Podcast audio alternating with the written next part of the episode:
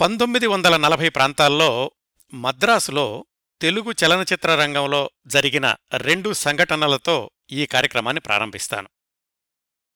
పంతొమ్మిది వందల నలభై మధ్యలో కన్నాంబగారు కడారు నాగభూషణం గారులు రాజరాజేశ్వరి అనే బ్యానర్ మీద ఒక సినీ నిర్మాణ సంస్థను స్థాపించారు. ఆ బ్యానర్ మీదే జ్యోతిష్ చంద్ర సిన్హా అనే ఆయన దర్శకత్వంలో తల్లి ప్రేమ అనే సినిమాను ప్రారంభించారు. దానికి ప్రొడక్షన్ మేనేజర్గా కడార్ నాగభూషణం గారే పనిచేశారు. ఆయనకు అసిస్టెంటు బందర్ నుంచి వచ్చిన ఒక పాతికేళ్ళ కుర్రాడు. ప్రొడక్షన్ లాడ్జిలో ఉంటున్న ఒక పదహారేళ్ళ కుర్రాడు ఆ ప్రొడక్షన్ అసిస్టెంట్ దృష్టిలో పడ్డాడు. సినిమా షూటింగ్ జరుగుతోంది. ఆ కుర్రాడు వేషం ఇంకా రాలేదు. ఒకరోజు ప్రొడక్షన్ అసిస్టెంట్ అడిగాడు ఏంటబ్బాయి నీ సంగతి? అని. ఆ కుర్రాడు చెప్పాడు మాది గుడివాడండి. అక్కడ నాటకాలు వేసుకుంటూ ఉంటాను. కడార్ నాగభూషణం గారు ఈ సినిమాలో ఒక వేషం కోసమని నన్ను సెలెక్ట్ చేసి తీసుకొచ్చారు. రెండు నెలలయింది ఇంకా వేషం ఇవ్వలేదు అన్నాడు ఆ కుర్రాడు. ఆ ప్రొడక్షన్ అసిస్టెంట్కి ఆ కుర్రాడిని చూసి జాలేసి పర్వాలేదు బాబు సినిమాల్లో ఇలాంటివి చాలా జరుగుతూ ఉంటాయి పద మన ఇంటి భోజనానికి వెళదాం అని తనతో తీసుకెళ్ళాడు భర్తతో కలిసి వచ్చిన ఆ కుర్రాన్ని చూసి ప్రొడక్షన్ అసిస్టెంట్ గారి భార్య అడిగింది ఏమండి ఈ కుర్రాన్ని భోజనానికి తీసుకొచ్చారు మనవాడేనా అని. ఆ రోజుల్లో కులం పట్టింపులు అంతగా ఉండేవి. మనవాడేలేవే భోజనం వడ్డించు అన్నారు ఆ ప్రొడక్షన్ అసిస్టెంట్. ఆ పరిచయంతో ఆ పదహారేళ్ళ కుర్రాడు అప్పుడప్పుడు ఆ ప్రొడక్షన్ అసిస్టెంట్ గారింటికి వెళ్తుండేవాడు. ఆయనకేమైనా పనులుంటే సైకిల్ ఇచ్చి పూర్తి చేసుకురమ్మంటే ఆ కుర్రాడు హుషారుగా వెళ్ళి ఆ పనులు పూర్తి చేసుకొస్తుండేవాడు. ఆ కుర్రాడు మంచితనం గమనించిన ప్రొడక్షన్ అసిస్టెంట్ గారి భార్య ఒకరోజు అడిగింది ఏమండి కుర్రాడు చాలా బుద్ధిమంతుడిలాగా ఉన్నాడు మన బంధువులమ్మాయి ఒక అమ్మాయి ఉంది కదా పెళ్ళి సంబంధం మాట్లాడతారా అని. అప్పుడు ఆ అసిస్టెంట్ అసలు విషయం చెప్పాడు. పిచ్చిదానా ఆ కుర్రాడు మన కులం కాదు నీతో ఊరికే అలా చెప్పాను అని. అలా నాలుగు నెలలు జరిగిపోయాయి ఆ కుర్రాడికి తల్లి ప్రేమలో వేషం రాలేదు. సరే ఎలాగూ నాలుగు నెలలు ఖాళీగా ఉంచాం కదా అని నెలకు పాతిక రూపాయల చొప్పున లెక్క కట్టి వంద రూపాయలిచ్చి ఆ కుర్రాణ్ణి గుడివాడ రైలెక్కించి పంపించేశారు ఆ ప్రొడక్షన్ అసిస్టెంట్.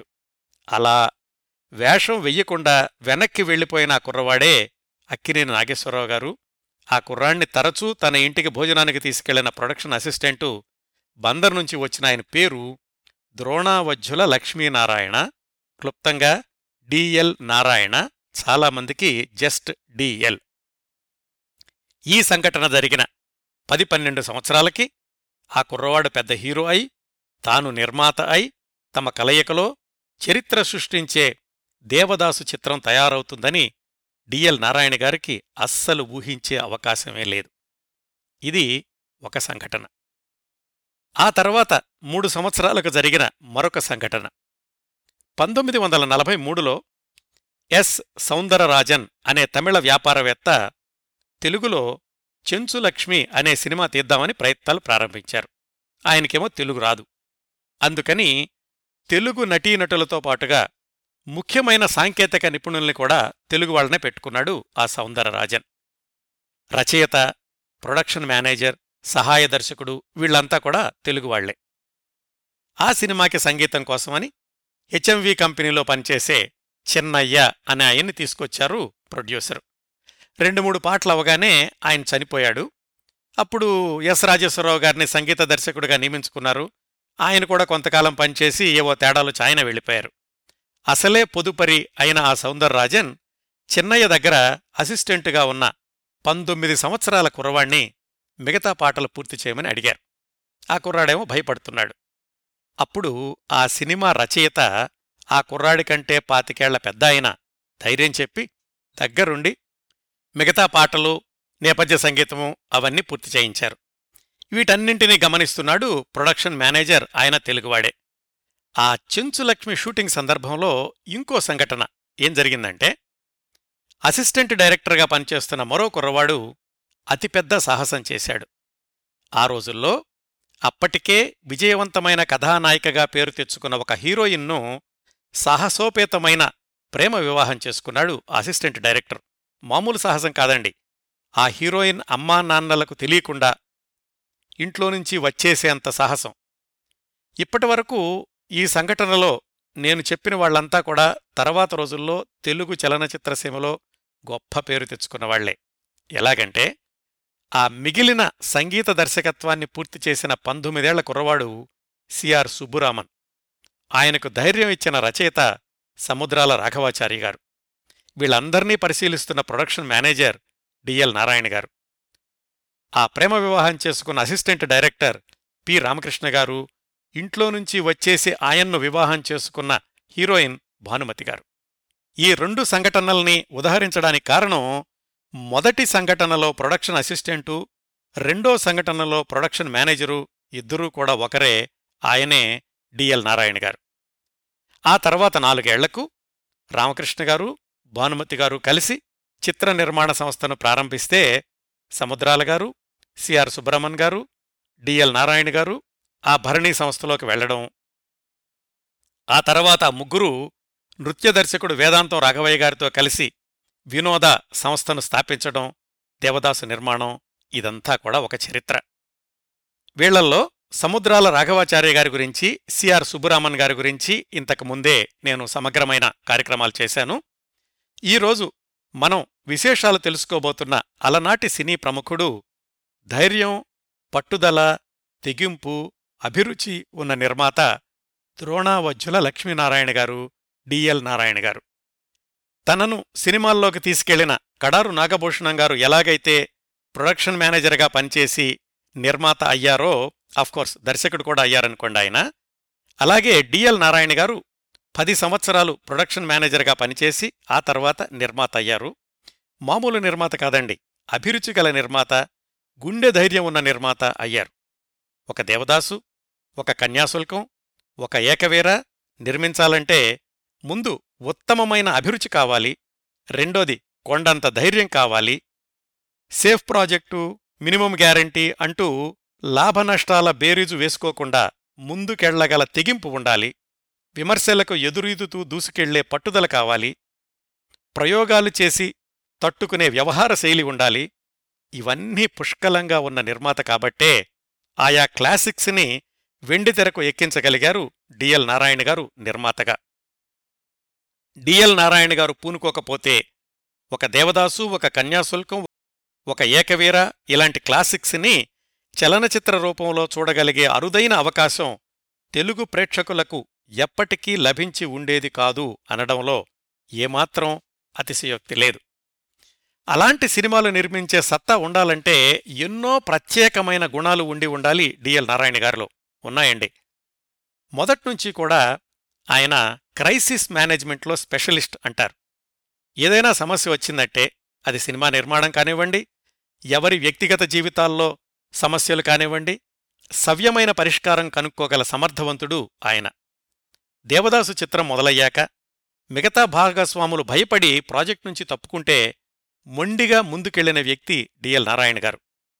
హీరోయిన్గా దూసుకెళ్తున్న జమున గారి వివాహ విషయంలో ఆమె తల్లిదండ్రులు ఆ పెళ్ళి కొడుకుని వెతికే బాధ్యత డిఎల్ నారాయణ గారి మీద పెట్టారంటే ఎంత నమ్మకమైన మానవ సంబంధాలను డిఎల్ నారాయణ గారు కొనసాగించేవారో అర్థమవుతుంది. చాలామందికి తెలియని విషయాలేంటంటే డిఎల్ నారాయణ గారు చదివింది కేవలం ఎస్ఎస్ఎల్సీనే. అది కూడా చిట్ట చివరిలో పరీక్ష రాయలేదు. తెలుగు సాహిత్యం పట్ల ఎంతో ఆసక్తి ఉంది. మళ్ళీ ఆ మూడు సినిమాలే దేవదాసు కన్యాశుల్కం ఏకవీర ఇవే ఆయనకు సాహిత్యం మీద ఉన్న అభిరుచికి నిదర్శనం. ఆయన చక్కటి ఇలస్ట్రేషన్ ఆర్టిస్ట్ కూడా బొమ్మలేస్తుండేవాళ్ళు ఉర్దూ కవిత్వం అన్నా గజల్స్ అన్నా ఆయనకి ఎంతో ఇష్టం. హిందూస్థానీ సంగీతం అంటే ప్రాణం పెట్టేవాళ్ళు పని చెయ్యడం తప్ప పేరు కోసం పాకులాడని మనస్తత్వం. నిండుకుండ తొణకదు అనడానికి నిదర్శనంగా నిలిచే వ్యవహార శైలి. ఎవ్వరితోనూ వివాదం పెట్టుకోని ప్రవర్తన ఇవన్నీ డిఎల్ నారాయణ గారి వ్యక్తిత్వంలోని కొన్ని కోణాలు. మిగతా సినీ ప్రముఖుల విషయంలో చూసినట్లే సినీ రంగంలో ఆయన నిర్మించిన చిత్రాల ప్రత్యేకత ఏమిటో చూద్దాం. సావిత్రిగారు సినీరంగ ప్రవేశం చేసిన కొత్తలో పూర్తిస్థాయి పాత్రలో నటించే అవకాశం వచ్చిన మొదటి చిత్రం శాంతి. అది డిఎల్ నారాయణ గారు భాగస్వామిగా ఉన్న వినోదా వాళ్ళ రెండో చిత్రం. పేకేటి శివరాం గారు నటుడిగా వెండితెరకు పరిచయం అయింది కూడా డిఎల్ గారు నిర్మించిన శాంతి చిత్రంతోనే. అంతవరకు నృత్య దర్శకుడుగానే కొనసాగుతున్న వేదాంతం రాఘవయ్య గారు దర్శకత్వం చేసిన మొదటి చిత్రం కూడా ఆయన డిఎల్ గారు మిగతా వాళ్ళు భాగస్వాములుగా ఉన్న వినోదావారి తొలి చిత్రం స్త్రీ సాహసం. సావిత్రిగారు తన ఇంటి పేరుతో సహా కె సావిత్రి అని టైటిల్స్లో ఒకే ఒక చిత్రంలో వచ్చిందండి. అది డిఎల్ గారి కన్యాశుల్కం. జాతీయ స్థాయిలో మూడుసార్లు ఊర్వశి పురస్కారం అందుకున్న నటీమణి శారద. ఆమె బేబీ సరస్వతి అనే పేరుతో బాలనటిగా తొలిసారి కెమెరా ముందుకొచ్చింది డిఎల్ గారి కన్యాశుల్కం చిత్రంలోనే. పెత్తందారులు కంచుకోట ఇలాంటి చిత్రాలను నిర్మించిన యు. విశ్వేశ్వరరావు గారు సహకార దర్శకుడిగా సినిమా రంగంలో అడుగుపెట్టింది డిఎల్ గారి కన్యాశుల్కం ద్వారానే. తర్వాత రోజుల్లో అత్యద్భుతమైన క్యారెక్టర్ నటుడిగా కొనసాగిన కైకాల సత్యనారాయణ గారిని తొలిసారిగా హీరోగా పరిచయం చేసింది కూడా డిఎల్ నారాయణ గారే. అది తాను నిర్మించిన సిపాయి కూతురు అనే చిత్రం ద్వారా. అక్కినేని నాగేశ్వరరావు గారి నట జీవితంలో మైలురాయి ఆయన నటించిన అరవయవ చిత్రం దొంగల్లో దొర. దాని నిర్మాత కూడా డిఎల్ గారే. తెలుగులో మొట్టమొదటి సైన్స్ ఫిక్షన్ థ్రిల్లర్ సినిమా దొరికితే దొంగలు. దాని నిర్మాత కూడా డిఎల్ నారాయణ గారే. గీత రచయిత సి నారాయణ రెడ్డి గారిని సంభాషణల రచయితగా పరిచయం చేసింది డిఎల్ నారాయణ గారే. అది ఆయన నిర్మించిన ఏకవీర చిత్రం ద్వారా. ఇంతకుముందు చెప్పుకున్నట్లుగానే ప్రముఖ నటీమణి జమున గారి వివాహానికి పెళ్ళి పెద్దగా వ్యవహరించింది కూడా డిఎల్ నారాయణ గారే. ఇన్ని ప్రత్యేకతలున్నాయండి డిఎల్ నారాయణ గారు. తీసినటువంటి సినిమాలకి ఆయన వ్యవహార శైలికిను. వెండితెర జీవితం చివరి రోజుల్లో ఆయన తీసిన సినిమాలు ఒకదాని తర్వాత ఒకటి నష్టాలు తెచ్చిపెట్టడం ఆయన అరవై సంవత్సరాలకే గుండెపోటుతో మరణించడం సినీ నిర్మాణ రంగంలో తరచూ ఎదురయ్యే ఆటుపోట్లకు ఒక ఉదాహరణ. ఇప్పుడు డిఎల్ నారాయణ గారి జీవిత విశేషాల్లోకి వెళ్ళబోయే ముందు నేను కొంతమందికి కృతజ్ఞతలు తెలియచేయాలి. డిఎల్ నారాయణ గారి కుటుంబ సభ్యులను సంప్రదించే క్రమంలో హైదరాబాదులోని మిత్రులు సుభాష్ తెలిదేవర గారికి ఫోన్ చేశాను. ఆయన ద్వారా డిఎల్ నారాయణ గారి కుమార్తె శుభలక్ష్మి గారి కాంటాక్ట్ వివరాలు తెలుసుకున్నాను. శుభలక్ష్మి గారు న్యూజెర్సీలో ఉంటారు. వారికి ఫోన్ చేసి మాట్లాడాను. దాదాపు రెండు మూడు గంటలు శుభలక్ష్మి గారు వాళ్ళ నాన్నగారి గురించి అనేక విషయాలు చాలా ఓపికగా వివరించారు. ఆమె మద్రాసులో ఉంటున్న రామరాజు గారు అనే ఆయన నంబర్ ఇచ్చారు. ఆయనతో కూడా మాట్లాడాను. డిఎల్ నారాయణ గారికి ఆప్తులు ఆత్మీయులు ఈ రామరాజు గారు. డిఎల్ నారాయణ గారు రామరాజు గారిని సొంత కొడుకులాగా చూసుకుంటూ ఉండేవాళ్ళు దొంగల్లో దొర సిపాయి కూతురు ఇలాంటి సినిమాలకి దర్శకత్వ శాఖలో కూడా పనిచేశారు రామరాజు గారు. ఆయన వయసు ఎనభై సంవత్సరాలు. ఆయన కూడా డిఎల్ నారాయణ గారి గురించి ఎంతో విలువైన సమాచారాన్ని అందించారు. వీరందరికీ హృదయపూర్వకంగా కృతజ్ఞతలు తెలియచేసుకుంటూ డిఎల్ నారాయణ గారి జీవిత విశేషాల్లోకి వెళ్తాను. ఈ విశేషాలు కూడా మళ్ళీ మా ఊరు బందర్ నుంచే ప్రారంభించాలి. బందర్ను ఆనుకుని చింతగుంటపాలెం అనే ఒక ప్రదేశం ఉంది. ఇప్పుడది బందర్లో కలిసిపోయిందనుకోండి వంద సంవత్సరాల క్రిందట అదొక చిన్న పల్లెటూరులాగా ఉండేది. విరిగిన ఎముకలకి కట్లు కట్టడం పాలాస్త్రీ కట్లు అంటారు. అలాంటి వాటికి ప్రసిద్ధి ఆ చింతకుంటపాలెం ఎముకల వైద్య నిపుణులు ఎక్కువగా లేని డెబ్బై ఎనభై సంవత్సరాల క్రిందట ఆ చుట్టుపక్కల ఎవరికైనా ఎముకలు విరిగాయంటే చింతకుంటపాలెం వెళ్ళి పాలాస్త్రి కట్టు కట్టించుకోవాల్సిందే. ఆ ఊళ్ళో వంద నూట పాతిక సంవత్సరాల క్రిందట ద్రోణావజ్జుల కృష్ణయ్య గారు కృష్ణవేణమ్మ గారు అనే దంపతులుండేవాళ్ళు వాళ్ళకి ముగ్గురు కొడుకులు నలుగురు కుమార్తెలు. పెద్ద అబ్బాయి పేరు వెంకట్రామయ్య రెండో అబ్బాయి పేరు లక్ష్మీ నరసింహారావు మూడో అబ్బాయి ఇదిగో ఇప్పుడు మనం మాట్లాడుకుంటున్న లక్ష్మీనారాయణ గారు. ఆయనే డిఎల్ నారాయణ గారు. పంతొమ్మిది వందల పద్నాలుగులో జన్మించారు. ఆయన పెద్దన్నయ్య వెంకట్రామయ్య గారు జీవితమంతా కూడా అదే ఊళ్ళో ఉన్నారు. రెండో అన్నయ్య లక్ష్మీ నరసింహారావు గారు మాత్రం విజయవాడకు వెళ్ళి ఇన్కమ్ ట్యాక్స్ ప్రాక్టీషనర్గా ఒక నలభై ఏళ్ళు ఆఫీసు నడిపారు. డిఎల్ గారి విషయానికొస్తే అన్నయ్యలిద్దరితో కలిసి బందర్లో చదువుకున్నారు. ఆయన స్కూల్లో ఉండగానే కుస్తీ పోటీల్లో పాల్గొంటూ ఉండేవాళ్ళు బహుశా అలాంటి పోటీల్లోనే అయ్యుండాలి. ఎస్ఎస్ఎల్సి పరీక్షల ముందు చెయ్యి ఇరిగింది ఆయనకి. నయం అవడానికి కొన్ని నెలలు పట్టింది. ఈలోగా ఎస్ఎస్ఎల్సి పరీక్షలు అయిపోయాయి. ఆ తర్వాత కూడా ఆయన ఇంకా పరీక్షలు పూర్తి చేసే పని పెట్టుకోలేదు. చిన్నప్పటినుంచి కూడా డిఎల్ నారాయణ గారికి సొంత కాళ్ళ మీద నిలబడాలని ఏదైనా సాధించాలి అనే మనస్తత్వం ఉండేది. అంత చిన్న వయసులోనే ఆయన ఏం చేశారంటే నాటక ప్రదర్శన సంస్థల్ని కాంట్రాక్టు పద్ధతి మీద మాట్లాడుకుని ఆ చుట్టుపక్కల ఊళ్ళల్లో నాటకాలు వేయిస్తూ ఉండేవాళ్ళు అది కొంతకాలం నడిచింది. ఆ తర్వాత ఆయనకి ఇరవై రెండు సంవత్సరాల వయసులో అంటే పంతొమ్మిది వందల ముప్పై ఆరులో బెజవాడ వెళ్ళారు వెళ్ళి అక్కడ ఒక కొట్లో గుమస్తాగా చేరారు. నెలకి పదిహేను రూపాయల జీతం. అలా కొంతకాలం గడిచింది. ఆ తర్వాత ఆయన సొంతంగా వ్యాపారం ప్రారంభిద్దామని గాంధీజీ పెర్ఫ్యూమరీ వర్క్స్ అనే బిజినెస్ మొదలుపెట్టారు. వ్యాజలైన్లు అత్తర్లు సువాసన తైలాలు ఇలాంటివి తయారు చేయించి అమ్ముతూ ఉండేవాళ్ళు దానిలో కూడా ఎంత శ్రమపడినా గాని నెలకి పాతిక రూపాయలు మించి మిగిలేది కాదు. సరిగ్గా ఆ సమయంలోనే బెజవాడకు చెందిన కురుకూరి సుబ్బారావు గారితో పరిచయం ఏర్పడింది. ఆయన అప్పటికే ద్రౌపదీ వస్త్రాపహరణం అనే సినిమాను విజయవంతంగా నిర్మించారు.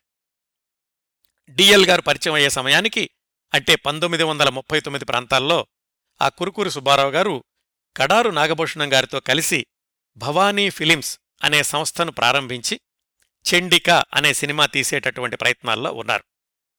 డిఎల్ గారు చెప్పారు ఆయనతోటి ఇక్కడ వ్యాపారం సరిగ్గా సాగడం లేదు మీతో మద్రాసు వస్తాను సినిమాల్లో నాకేమైనా పనిప్పిస్తారా అని అడిగారు. దాందే ఉంది మన సొంత సినిమా కదా ప్రొడక్షన్ శాఖలో పనిచేద్దువు గానరా అని ఆ కురుకూరు సుబ్బారావు గారు కడారు నాగభూషణం గారితో మాట్లాడి డిఎల్ గారిని మద్రాసు తీసుకెళ్ళారు. అలా పంతొమ్మిది వందల ముప్పై తొమ్మిదిలో తన పాతికేళ్ళ వయసులో డిఎల్ గారు మద్రాసులో అడుగుపెట్టారు ఆ తర్వాత ముప్పై ఐదు సంవత్సరాల పాటు ఆయనకు సినిమానే జీవితం అయ్యింది మద్రాసే నివాసం అయ్యింది. ఆ చెండిక సినిమా పంతొమ్మిది వందల నలభై ఏప్రిల్ పన్నెండున విడుదలైంది. ప్రొడక్షన్ శాఖలో అసిస్టెంటే గాని పేరుకి ఆయన అన్ని పనులు చేస్తుండేవాళ్ళు ఒళ్ళు దాచుకోకుండా పనిచేయడం నిజాయితీగా నమ్మకంగా ఉండడం ఎవరికి ఏది కావాలన్నా వెంటనే సమకూర్చడం చురుకుగా దూసుకెళ్ళడం ఇలాంటివన్నీ కూడా కడారు నాగభూషణం గారికి బాగా నచ్చాయి. ఈ చెండిక సినిమా అవగానే కడారు నాగభూషణం గారు కన్నాంబ గారు కలిసి రాజరాజేశ్వరి అనే బ్యానర్ మొదలుపెట్టి తల్లి ప్రేమ అని వేరే సినిమా ప్రారంభించారు. దానికి దర్శకుడు జ్యోతిష్ చంద్ర సిన్హా అనే ఆయన. ఆ సినిమాకి ప్రొడక్షన్ మేనేజర్గా కడారు నాగభూషణం గారు పనిచేశారు. మళ్ళా దానికి డిఎల్ నారాయణ గారిని తనతో పాటు తీసుకెళ్ళారు కడారు నాగభూషణం గారు. ఆ విధంగా డిఎల్ నారాయణ గారు ప్రొడక్షన్ అసిస్టెంట్గా పనిచేసిన రెండో సినిమా రాజరాజేశ్వరి వాళ్ళ తల్లి ప్రేమ. అది పంతొమ్మిది వందల నలభై ఒకటి మే ముప్పైన విడుదలైంది. మనం ఈ కార్యక్రమం మొట్టమొదట్లో చెప్పుకున్నాం చూడండి. అక్కినే నాగేశ్వరరావు అనే పదహారు సంవత్సరాల కుర్రవాణ్ణి ఇంటికి తీసుకెళ్ళి భోజనం పెట్టించారని. ఆ సంఘటన ఇదిగో ఈ తల్లి ప్రేమ సినిమా షూటింగ్ సందర్భంలోనే జరిగింది. అప్పటికి డిఎల్ గారు ఇంకా ప్రొడక్షన్ అసిస్టెంట్ గారే ఉన్నారు. ఈ తల్లి ప్రేమ సినిమా అయిపోయాక కడారు నాగభూషణం గారు ఆయన దర్శకుడయ్యారు.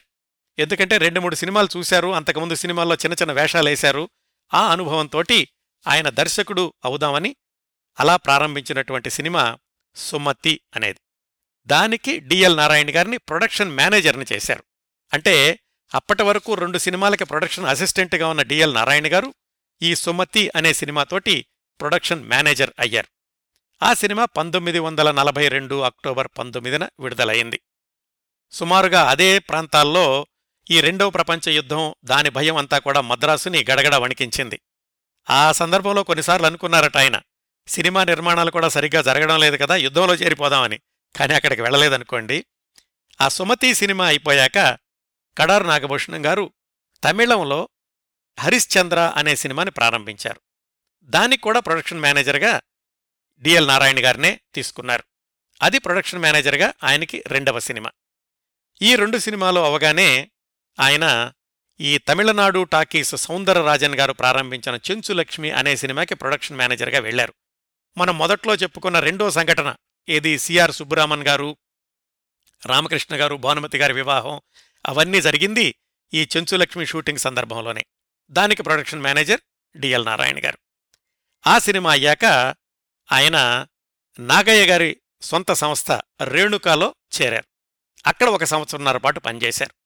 ఎక్కడ పనిచేసినా గాని డిఎల్ నారాయణ గారు ఒళ్ళు దాచుకోకుండా పనిచేయడం పేరు కోసం చూడకపోవడం ఎంతసేపు ఎవరికి ఏది ఇద్దామా ఎవరికి ఏ సౌకర్యం కల్పిద్దామా ఎవరికి సహాయం చేద్దామా అనే కానీ నాకిది కావాలి నాకు ఈ పేరు కావాలి నేను ఇంత సంపాదించుకోవాలి ఇలాంటి ఆలోచన ఉండేది కాదు ఆయనకి.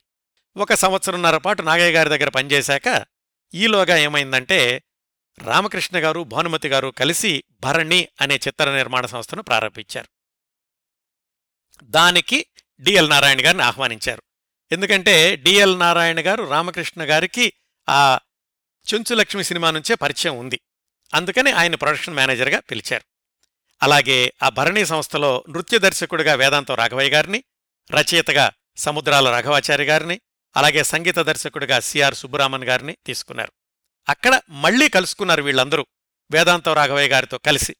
ఎందుకంటే సిఆర్ సుబ్బరామన్ గారు డిఎల్ నారాయణ గారు సముద్రాల రాఘవాచారి గారి పరిచయం ఆ చెంచులక్ష్మి సినిమా నుంచే ఉంది. ఇప్పుడు మళ్ళీ భరణిలో అందరూ కలుసుకున్నారు. భరణి సంస్థ తరఫున రత్నమాల లైలా మజ్ను ఆ రెండు సినిమాలకు కూడా డిఎల్ నారాయణ గారు ప్రొడక్షన్ మేనేజర్గా పనిచేశారు. కేవలం ప్రొడక్షన్ మేనేజర్ అనే కాదు ఆ రోజుల్లో చాలామంది డిఎల్ నారాయణ గారు కూడా భరణి సంస్థలో భాగస్వామి అనుకునేవాళ్ళు భరణి అంటే డిఎల్ డిఎల్ అంటే భరణి అనేలాగా ఆయన ఆ భరణి సంస్థతోటి అవినాభావంగా అల్లుకుపోయారు. అంత సేవ చేస్తూ ఉండేవాళ్ళు ఆ రెండు సినిమాలు అయిపోయాక ఆయన మళ్ళీ ఆలోచించారు. ఏమిటి ఎంతకాలం ఇలాగా పనిచేయాలి నేను? ఇంతవరకు పది సంవత్సరాలయింది నాలుగైదు సంస్థల్లో పనిచేశాను అని ఆలోచిస్తున్న రోజుల్లోనే అదే భరణి సంస్థలో పనిచేసిన మిగతా మిత్రులైనటువంటి సముద్రాల రాఘవాచారి గారు సిఆర్ సుబ్రహ్మణ్ గారు వేదాంతం రాఘవయ్య గారు వీళ్ళందరూ కలిసి మనం సొంతంగా సినిమా సంస్థను ప్రారంభిస్తే ఎలా ఉంటుంది అని చర్చలు ప్రారంభించారు. అలా ప్రారంభమైంది వినోద సినీ నిర్మాణ సంస్థ. ఇక్కడ్నుంచి నేను చెప్పబోయే కొన్ని విషయాలు ఇంతకుముందు దేవదాసు అనే చిత్రం గురించి చెప్పినప్పుడు అలాగే సిఆర్ సుబ్బురామన్ గారి గురించి చెప్పినప్పుడు కూడా ప్రస్తావించుకున్నాం. ఆ కార్యక్రమాలు వినడానికి మీరు యూట్యూబ్కి వెళ్ళి కిరణ్ ప్రభా స్పేస్ దేవదాసు అని కానీ కిరణ్ ప్రభా స్పేస్ సుబ్బురామన్ అని కానీ సెర్చ్ చేసి కూడా వినవచ్చు. అయితే అవన్నీ ఇప్పుడు పూర్తిగా పునరావృతం కాకుండా డిఎల్ నారాయణ గారి కోణంలో క్లుప్తంగా చెప్తాను. ఈ వినోద పిక్చర్స్ అనేటటువంటి సంస్థను ప్రారంభించాక దాని తరఫున వేదాంతం రాఘవయ్య గారి దర్శకత్వంలో స్త్రీ సాహసం అనే సినిమాని మొట్టమొదటిసారిగా నిర్మించారు. ఆ సినిమా పంతొమ్మిది వందల యాభై ఒకటి ఆగస్టు తొమ్మిదిన విడుదలైంది. ఆ సినిమాలో హీరో హీరోయిన్లు అక్కినే నాగేశ్వరరావు గారు అంజలిదేవి గారు. కాలం ఎంత విచిత్రంగా ఉంటుందో చూడండి. ఇంతకు పది సంవత్సరాల ముందు ఆ పదహారు సంవత్సరాల కుర్రవాడు తనింట్లో భోంచేశాడు. ఇప్పుడు ఆ కుర్రవాడు హీరో అయ్యాడు. డిఎల్ నారాయణ గారు నిర్మాతల్లో ఒక నిర్మాత అయ్యారు. ఆయన నిర్మాతగా ఉన్న సినిమాలో అక్కినే నాగేశ్వరరావు గారు హీరోగా నటించారు. ఆ స్త్రీ సాహసం అన్న సినిమా చక్కటి ప్రజాదరణ పొందింది. మొట్టమొదటిసారే నిర్మాతలకు లాభాలు తెచ్చిపెట్టింది.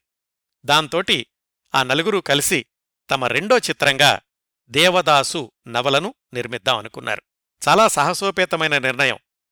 దేవదాసు నవలని తెలుగులో సినిమాగా తీయడానికి అంతవరకు ఎవరూ సాహసం చెయ్యలేదు అలాంటి దేవదాసు నవలని సినిమాగా నిర్మిద్దామని ప్రయత్నాలన్నీ పూర్తి చేసుకుని పంతొమ్మిది వందల యాభై ఒకటి నవంబర్ ఇరవై నాలుగున అంటే ఈ స్త్రీ సాహసం విడుదలైన రెండు నెలలకే రేవతి స్టూడియోలో పూజ జరిగింది. ఈ భాగస్వాములు నలుగురితో పాటుగా director of photography B S Ranga గారు అక్కినేని గారు అలాగే వేదాంతం రాఘవయ్య గారి భార్య సూర్యప్రభ గారు ఆమె అక్కయ్య పుష్పవల్లి గారు పార్వతి పాత్రకు ఎంపికైన షావుకార్ జానిక్ గారు ఋష్యేంద్రమణి గారు గిరిజ గారు వీళ్ళందరూ కూడా ఆ పూజ సందర్భానికి హాజరయ్యారు. పూజ చేసేటప్పుడు కూడా ఎంత పవిత్రంగా చేశారంటే రచయిత శరత్బాబు గారి ఫోటోని వెనకాల పెట్టి ఆయన సమక్షంలో ఈ దేవదాసు చిత్రాన్ని ప్రారంభించారు. డిఎల్ నారాయణ గారు మొట్టమొదటి సినిమా నుంచి కూడా ఏదో నిర్మాత భాగస్వామి అని తాను ప్రొడక్షన్ వ్యవహారాలకు మాత్రమే పరిమితం కాకుండా సినిమాలోని ప్రతి విభాగంలో కూడా ఆయన తన వంతు పాత్ర పోషిస్తూ ఉండేవాళ్ళు ఈ దేవదాసు అనే నవలని ఎంపిక చేసుకోవడానికి ఇలాగా శరత్బాబు ఫోటో పెట్టి పూజ చేయడానికి ఇలాంటి వాటన్నింటికీ కూడా ఈ డిఎల్ నారాయణ గారి యొక్క ఆలోచనే కారణం అని చెప్తూ ఉంటారు. అలా పూజ జరిగింది. ఆ మరునాటి నుంచే ఇండోర్లో వేసినటువంటి సెట్టింగ్స్లో షూటింగ్ కూడా ప్రారంభమైంది. చిన్న దేవదాసు చిన్న పార్వతి మీద ఒక వారం రోజులు షూటింగ్ చేశారు.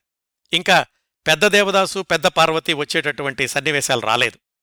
ఈ వారం రోజులు షూటింగ్ అవగానే పరిశ్రమ నుంచి విపరీతమైనటువంటి విమర్శలు హెచ్చరికలు వచ్చాయి ఈ వినోద వాళ్ళకి ఎందుకనంటే అక్కినే నాగేశ్వరరావు గారేమిటి దేవదాసు పాత్ర వేయడం ఏమిటి పైగా అది ఏడుపు నవల ఆ నవలని మీరు సినిమాగా తీయడం ఏమిటి మీకిది ఆత్మహత్యా సదృశం మీకు ఖచ్చితంగా నష్టాలొస్తాయి కొత్తగా మీరు సినిమా సంస్థను స్థాపించారు ఏదో మొదటి సినిమాలో కొంచెం లాభాలు వచ్చినాయి వెంటనే ఇలాంటి దుందుడుకు ప్రయత్నం చెయ్యొద్దు అని అందరూ కూడా హెచ్చరికలు పంపించడం ప్రారంభించారు.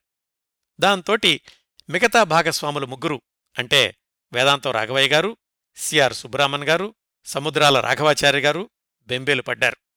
డిఎల్ నారాయణ గారికి చెప్పారు మనకి ఇన్ని జరుగుతోంది కదా ఇంతమంది ఇలా మాట్లాడుతున్నారు కొంతసేపు ఆపితే బాగుంటుంది ఈ సినిమాని అని అక్కినే నాగేశ్వరరావు గారికి చెప్పారు. ఆయన కూడా పర్వాలేదు మీకు అంత ధైర్యం లేకపోతే గనక కొంతకాలం ఆపాక మళ్ళీ ప్రారంభిద్దాంలే అని ఆయన కూడా ఒప్పుకున్నారు. అప్పుడు ఆ దేవదాస్ చిత్రాన్ని తాత్కాలికంగా వాయిదా వేసి అదే సెట్టింగ్స్లో శాంతి అనే ఒక చిన్న లో బడ్జెట్ సినిమాని ప్రారంభించారు. ఆ సినిమాలో డిఎల్ నారాయణ గారి బంధువే రామచంద్ర కాశ్యప అనే ఆయన చంద్రకుమారి అనే ఆవిడ హీరో హీరోయిన్లు పేకేటి శివరాం అనే కొత్తగా వచ్చినటువంటి నటుడు ఒక హాస్యపాత్ర మరొక హాస్యపాత్రకు సావిత్రి గారిని ఎంపిక చేసుకున్నారు. ఈ శాంతి సినిమా ముందు వరకు కూడా సావిత్రి గారు నటించిన సినిమాల్లో ఆవిడవి కొంచెం కొంచెం పాత్రలే గాని పూర్తి నిడివి ఉండేటటువంటి పాత్రలు కాదు. ఆవిడ మొట్టమొదటిసారిగా పూర్తి నిడివి ఉన్న పాత్ర పోషించిన చిత్రం ఈ శాంతి వినోద వాళ్ళ యొక్క రెండవ సినిమా. అందులో ఆవిడ గోవిందరాజుల సుబ్బారావు గారి మూడవ భార్యగా పాత్ర పోషించారు. ఆ శాంతి సినిమా చాలా తొందరగా రెండు నెలల్లోనే పూర్తి చేసి పంతొమ్మిది వందల యాభై రెండు ఫిబ్రవరి పదిహేడున విడుదల చేశారు. అది కూడా పర్వాలేదు నష్టాలైతే తెచ్చిపెట్టలేదు. ఆ సినిమా అయిపోయినటువంటి కొన్ని నెలలకి డిఎల్ నారాయణ గారు భాగస్వాములందరినీ పిలిచి మరి దేవదాస్ సినిమా ప్రారంభించాం వారం రోజులు షూటింగ్ జరిగింది ఏం చేద్దాం? అని వాళ్ళతోటి చర్చలు మొదలుపెట్టారు. మిగతా ముగ్గురు కూడా మాకు ధైర్యం లేదు ఈ దేవదాస్ సినిమా ముందుకు తీసుకెళ్ళడానికి మేమైతే డ్రాప్ అయిపోతాం అన్నారు. అప్పుడు డిఎల్ నారాయణ గారు తీసుకున్న నిర్ణయమే ఇప్పటికి కూడా అక్కినే నాగేశ్వరరావు గారంటే దేవదాసు దేవదాసు అంటే అక్కినే నాగేశ్వరరావు గారు తెలుగు సినిమా అంటే దేవదాసు పాటలు అంటే దేవదాసు దేవదాసు అంటే పాటలు సిఆర్ సుబ్బరామన్ ఇంతమందిని అజరామరం చేసినటువంటి నిర్ణయం అప్పుడు డిఎల్ నారాయణ గారు తీసుకుంది. ఏమని? మిగతా భాగస్వాములు జారిపోయినా కాని తాను ముందుకు వెళదామని మీ భాగస్వామ్యానికి వచ్చేటటువంటి డబ్బులు మీరు తీసుకోండి అని వాళ్ళకిచ్చేసి ఆయన ఒక్కడే ఈ దేవదాసు చిత్ర నిర్మాణాన్ని కొనసాగించారు. పంతొమ్మిది వందల యాభై రెండు ఆగస్టు సెప్టెంబర్ ఆ ప్రాంతాల్లో. అప్పుడు జరిగింది ఒక మార్పు. ఏమిటంటే అప్పటి వరకు షావుకారు జానకి గారే పార్వతిగా నిర్ణయించుకున్నారు. ఇంకా షూటింగ్ అయితే జరగలేదు. ఈ రెండవసారి ప్రారంభించాక షావుకారు జానకి గారి స్థానంలో సావిత్రి గారు వచ్చారు. అది ఎందుకు జరిగింది అనేదానికి రెండు రకాల కథనాలు వినిపిస్తాయి. మనమిది నిజ నిర్ధారణ చేసే సమయం కాదు కాబట్టి ఆ కథనాలేమిటో చెప్పి అక్కడ వదిలేస్తాను. ఒకటి షావుకారు జానకి గారికి కొమ్మూరి సాంబశివరావు గారు సెక్రటరీగా ఉండేవాళ్ళు ఆయన ప్రముఖ రచయిత మీ అందరికీ తెలుసు. ఆయన డేట్స్ ఇచ్చేటటువంటి విషయంలో ఏదో సరిగా సహకారం అందివ్వలేదని ఆయన ఇచ్చినటువంటి డేట్సు ఈ వినోద వాళ్ళకి సరిపోవని డిఎల్ నారాయణ గారు ఆయనతో మాట్లాడినా సరైనటువంటి సమాధానం రాలేదని అందువల్ల షావుకారు జానకి గారిని ఈ ప్రాజెక్ట్ నుంచి తప్పిద్దామనుకున్నారని అది ఒక కథనం. రెండవ కథనం సావిత్రి గారి పెదనాన్న కెవి చౌదరి గారు డ్రైవర్గా పనిచేసినటువంటి గోగినేని వెంకట సుబ్బయ్య గారు. ఆయన ఈ వినోద వాళ్ళ దేవదాసు చిత్రానికి పెట్టుబడి పెడతానన్నానని దానికి నిబంధన ఏమిటంటే సావిత్రికి పార్వతి పాత్ర ఇవ్వాలి అని ఆయన అన్నారని. ఇది మరొక కథనం. ఏమైతేనేం? జరిగిందేమిటంటే షావుకారు జానకి గారి స్థానంలో సావిత్రి గారు పార్వతిగా ఆ సినిమాకి చిత్రరంగ ప్రవేశం చేశారు. అప్పుడే రామచంద్ర కాశ్యప గారు ఏది అంతకుముందు ఈ శాంతి అనే సినిమాలో హీరోగా నటించిన ఆయన డిఎల్ నారాయణ గారి బంధువు. ఆయన అడిగారట డిఎల్ నారాయణ గారిని పార్వతీ పాత్రకు మార్చారు కదా దేవదాసు పాత్ర కూడా మారుస్తారా? నేను దేవదాసు పాత్ర వేస్తాను అని. డిఎల్ నారాయణ గారు మాత్రం అది కాదు బాబు దేవదాస్ అంటే నా దృష్టిలో అక్కినే నాగేశ్వరరావు గారే ఆయనే కొనసాగాలి అని ఆ విధంగా పంతొమ్మిది వందల యాభై రెండు చివర్లో దేవదాసు షూటింగ్ని రెండవసారి కొనసాగించారు సిఆర్ సుబ్రహ్మణ్ గారు. అలాగే సముద్రాల గారు వేదాంత రాఘవయ్య గారు మాత్రం నిర్మాణ భాగస్వామ్యం నుంచి తప్పుకున్నా కానీ తమ పూర్తి సహాయ సహకారాలను అందిస్తూ ఆ ప్రాజెక్టును ముందుకు తీసుకెళ్ళారు. ఇవన్నీ కూడా మనుషుల మధ్య ఎంత చక్కటి సత్సంబంధాలని కొనసాగించేవాళ్ళు డిఎల్ గారు అనడానికి పెద్ద ఉదాహరణ అందరూ కలిసి ఆ సినిమాని ముందుకు తీసుకెళ్ళడం అలా మొదలయ్యి అలా కొనసాగి అలా పూర్తయినటువంటి దేవదాసు చిత్రం పంతొమ్మిది వందల యాభై మూడు జూన్ ఇరవై ఆరున విడుదలైంది. అది ఎంత విజయం సాధించిందో మళ్ళా విడిగా చెప్పాల్సిన అవసరం లేదు కదా. ఆ సినిమా విడుదలయ్యాక రెండు మూడు నెలలకి డిఎల్ నారాయణ గారు ఒక కొత్త ప్రయోగం ఏం చేశారంటే సముద్రాల రాఘవాచారి గారిని వేదాంతం రాఘవయ్య గారిని తీసుకుని బందర్ వెళ్ళి అక్కడ మినర్వా టాకీసులో దేవదాసు చిత్రంలోని పాటల పోటీ పెట్టారు. రెండు పాటలు ఆడవాళ్ళకి రెండు పాటలు మగవాళ్ళకి ఇచ్చి మీరు ఈ పాటలు పాడండి మా సమక్షంలో ఎవరు బాగా పాడితే వాళ్ళకి బహుమతులు ఇస్తాము అని ఆడవాళ్ళకిచ్చినటువంటి పాటలేమో అంతా భ్రాంతియేనా అనేది ఇంత తెలిసియుండియు ఈ గుణమేలరా అనే రెండు పాటలు. అలాగే కుడియడమైతే పొరపాటు లేదోయ్ జగమే మాయ అనేవి పురుషులకు వాళ్ళకిచ్చి పాటల పోటీ పెట్టినప్పుడు దానికి జడ్జీలుగా వేదాంతం రాఘవయ్య గారు సముద్రాల రాఘవాచార్య గారు వ్యవహరించారు. డిఎల్ నారాయణ గారు ఈ కార్యక్రమాన్నంతటినీ కూడా బందర్లో ఏర్పాటు చేశారు. అప్పట్లో గెలిచిన వాళ్ళెవరంటే ఎవరంటే పురుషులలో ఏవిఆర్ఎస్ గణేష్ వరప్రసాద్ శర్మ అనే ఆయన స్త్రీలలో శ్రీమతి కె లలితకుమారి అనే ఆవిడ గెలుపొందారు. వీళ్ళందరికీ కూడా ఆ మినర్వా టాకీస్లోనే బహుమతులిచ్చారు. ఆ బహుమతులిచ్చినప్పుడు కూడా వాటికి పేర్లేం పెట్టారంటే కీర్తిశేషులు సుబ్బురామన్ గారి జ్ఞాపకార్థమని పివి దాసు గారి జ్ఞాపకార్థమని ఆ బహుమతుల్ని ఆ పోటీలలో గెలుపొందిన వాళ్ళకి ఇచ్చారు. దీని వెనకాలన్నటువంటి సామర్థ్యం దీని వెనకాలన్నటువంటి ఆలోచన ప్రణాళిక అంతా కూడా డిఎల్ నారాయణ గారిదే.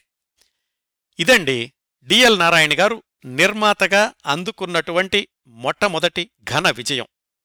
ఎంతోమంది నటీనటులు సాంకేతిక నిపుణులు ప్రతిభ సినిమా విజయానికి దోహదం చేసినప్పటికీ పట్టుదలతో ముందుకెళ్ళిన డిఎల్ గారికే ఆ విజయంలో అధిక శాతం దక్కింది. ఇప్పటికూడా దేవదాసు సినిమా అనగానే డిఎల్ నారాయణ గారు గుర్తొస్తారు. డిఎల్ నారాయణ గారి పేరు ఎవరు ప్రస్తావించినా కానీ దేవదాసు చిత్రం గుర్తుకు రాకుండా ఉండదు. ఒకసారి వెనక తిరిగి చూస్తే ఈ దేవదాసు చిత్ర నిర్మాణం అనేది ప్రమాదకరమైన ప్రయోగం అని చెప్పుకోవడంలో ఏమాత్రం సందేహం లేదు. దానిలో అత్యంత ఘన విజయం సాధించారు డిఎల్ నారాయణ గారు. అప్పుడు వినోదా బ్యానర్ మీద నిర్మాత డిఎల్ చేపట్టిన చిత్రం కన్యాశుల్కం. ఇది కూడా ఒక ప్రయోగమే. బెంగాలీ శరత్ బాబు గారి దేవదాసుని ఎంత అభిమానించి చిత్రంగా నిర్మించారో గురజాడవారి కన్యాశుల్కం నాటకాన్ని కూడా అంత భక్తి శ్రద్ధలతో సినిమాగా తీర్చిదిద్దడానికి పూనుకున్నారు డిఎల్ గారు. దేవదాసు చిత్రం విషయంలో హెచ్చరించినట్లుగానే సినిమా పెద్దలు చాలామంది కన్యాశుల్కం విషయంలో కూడా డిఎల్ నారాయణ గారిని నిరుత్సాహపరిచారు. ఏమని? కన్యాశుల్కం ఒక కళాఖండం లాంటి నాటకం. అది ఆరు గంటలుంటుంది దాన్ని రెండు మూడు గంటల సినిమాగా కుదిస్తే ఆత్మపోతుంది. ప్రేక్షకులు స్వీకరించరు అని. అలా ఒకరి హెచ్చరికల్ని డిఎల్ గారు మనసుకు తీసుకుంటే దేవదాస్ కూడా ముందుకు వెళ్ళుండేది కాదు. అదే ధైర్యంతో ఆత్మవిశ్వాసంతో ఎవరు ఏమన్నా సరే తాను చేసేటటువంటి పనిని చిత్తశుద్ధితో చెయ్యాలి అని నమ్మి గట్ ఫీలింగ్ అంటారే అలా ముందుకెళ్ళారు నిర్మాతగా డిఎల్ నారాయణ గారు. శ్రీశ్రీ గారు ఒక పత్రికలో వ్యాసం కూడా వ్రాశారట ఆ రోజుల్లో. ఇలా నిర్మాతలు దుందుడుకు సాహసం చేస్తున్నారు ఈ కన్యాశుల్కం నాటకాన్ని సినిమాగా నిర్మించడం ఏమాత్రం మంచిది కాదు అని ఎన్ని వచ్చినా కానీ డిఎల్ నారాయణ గారు తన ప్రయోగాత్మకమైనటువంటి సినీ నిర్మాణాన్ని కన్యాశుల్కాన్ని ముందుకే కొనసాగించారు. వేదాంతం రాఘవయ్య గారు అంతకుముందు మూడు సినిమాలు వినోదా వాళ్ళవే ఏది స్త్రీ సాహసం శాంతి దేవదాసు దర్శకత్వం చేశారు. కానీ దేవదాసు అయిపోయాక ఆయన వేరే సినిమాలతో బిజీ అయ్యారు. అందుకని ఈ కన్యాశుల్కం సినిమాకి పి. పుల్లయ్య గారిని దర్శకుడిగా అనుకున్నారు. పి పుల్లయ్య గారికి చెప్పినప్పుడు ఆయన సందేహించారట. ఈ నాటకాన్ని సినిమాగా తీయడం అనేది నా వల్ల అవుతుందా? ఇందులో నలభై రెండు పాత్రలున్నాయి చాలా సన్నివేశాలున్నాయి వీటన్నిటినీ మూడు గంటల సినిమాగా ఎలాగ కుదించగలం అని ఆయన కూడా ఆలోచించారట కానీ డిఎల్ నారాయణ గారు ఎలాగైతే ఆయన ఒప్పించగలిగారు. ఇంకా కన్యాశుల్కంలో ఒక ప్రధానమైన పాత్ర గిరీశం. దానికోసం డిఎల్ నారాయణ గారు సహజంగానే అక్కినే నాగేశ్వరరావు గారి దగ్గరికి వెళ్ళారు ఎందుకంటే అంతకు ముందే కదా ఆయన విజయవంతమైనటువంటి దేవదాసు సినిమాలో పాత్ర పోషించారు. అక్కినే నాగేశ్వరరావు గారు మొట్టమొదటగా సరే అలాగే చేస్తాను గిరీశం పాత్ర అన్నారు. కాని తర్వాత ఆయన మళ్ళీ మళ్ళీ ఆలోచించారట. ఈ విషయాలన్నీ కూడా అక్కినే నాగేశ్వరరావు గారు తన ఆత్మకథలో రాసుకున్నారు. మళ్ళా ఆలోచించిన మీదట ఆయనకు అనిపించింది ఏమిటంటే అంత విషాదకరమైనటువంటి పాత్ర పోషించి ఇప్పుడు మళ్ళా గిరీశం లాంటి లైట్ పాత్రను పోషిస్తే ప్రేక్షకులు తీసుకుంటారా? అసలు ఈ సినిమాలో నా పాత్ర ఒదుకుతుందా అని ఆయన పదే పదే ఆలోచించి ఆయన ఎటూ తేల్చుకోలేక ఆయన గురువుగారు మల్లాది రామకృష్ణ శాస్త్రి గారి దగ్గరికి వెళ్ళి అడిగారు. ఆయన ఒక చిన్న పిట్ట కథలాంటి చెప్పి నీకు డిఎల్ నారాయణ గారి మీద కృతజ్ఞత అనేది ఉండడం చాలా సమంజసం. ఎందుకంటే నీకు పది సంవత్సరాలుగా ఆయనతో పరిచయం ఉంది నిన్ను చాలా ఆత్మీయుడిగా చూసుకుంటున్నారు.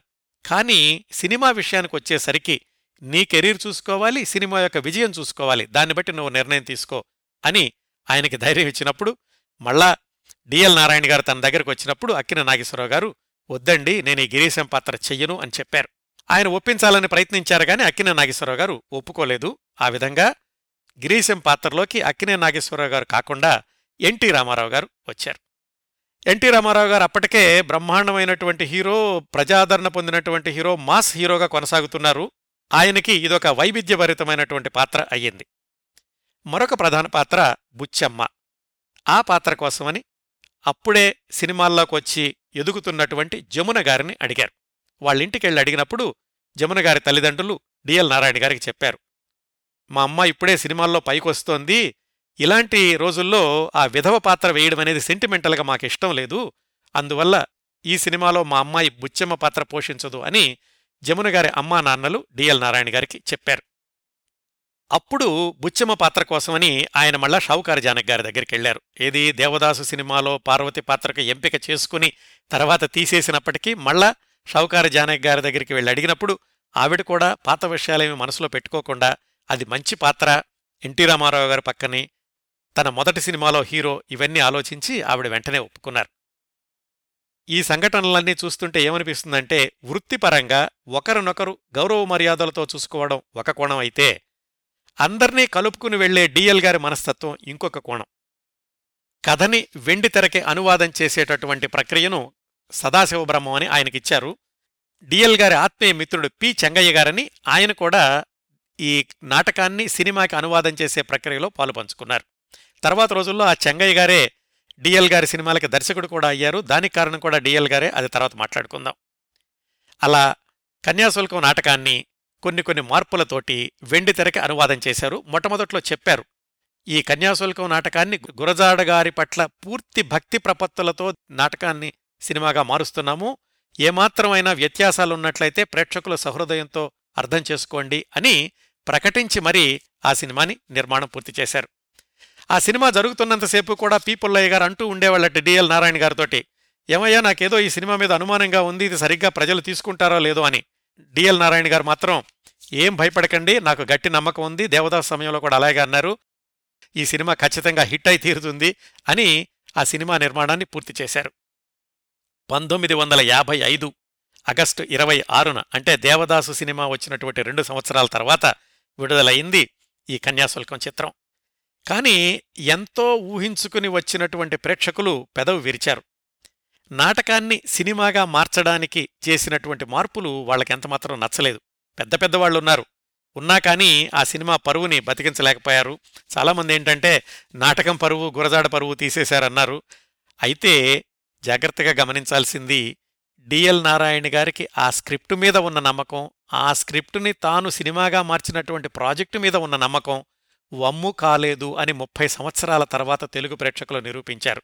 ఎలాగంటే పంతొమ్మిది వందల ఎనభై మూడులో ఎన్టీ రామారావు గారు చీఫ్ మినిస్టర్ అయ్యాక మళ్ళా ఆ సినిమాని హైదరాబాదు సంధ్యా సెవెంటీ ఎంఎంలో మధ్యాహ్నం ఆటలకు విడుదల చేసినప్పుడు పంతొమ్మిది వారాలు ఏకబిగిన ఆడింది. ఆ తర్వాత కల్పన దీపక్ మహల్ ఆ థియేటర్లో రెగ్యులర్ షోలతో సిల్వర్ జూబిలీ కూడా చేసుకుంది ఈ కన్యాశుల్కం చిత్రం. అలాగే ఆ తర్వాత మూడు సంవత్సరాలకి పంతొమ్మిది వందల ఎనభై ఆరులో విజయవాడలో విడుదలైనప్పుడు కూడా వంద రోజులాడింది కన్యాశుల్కం.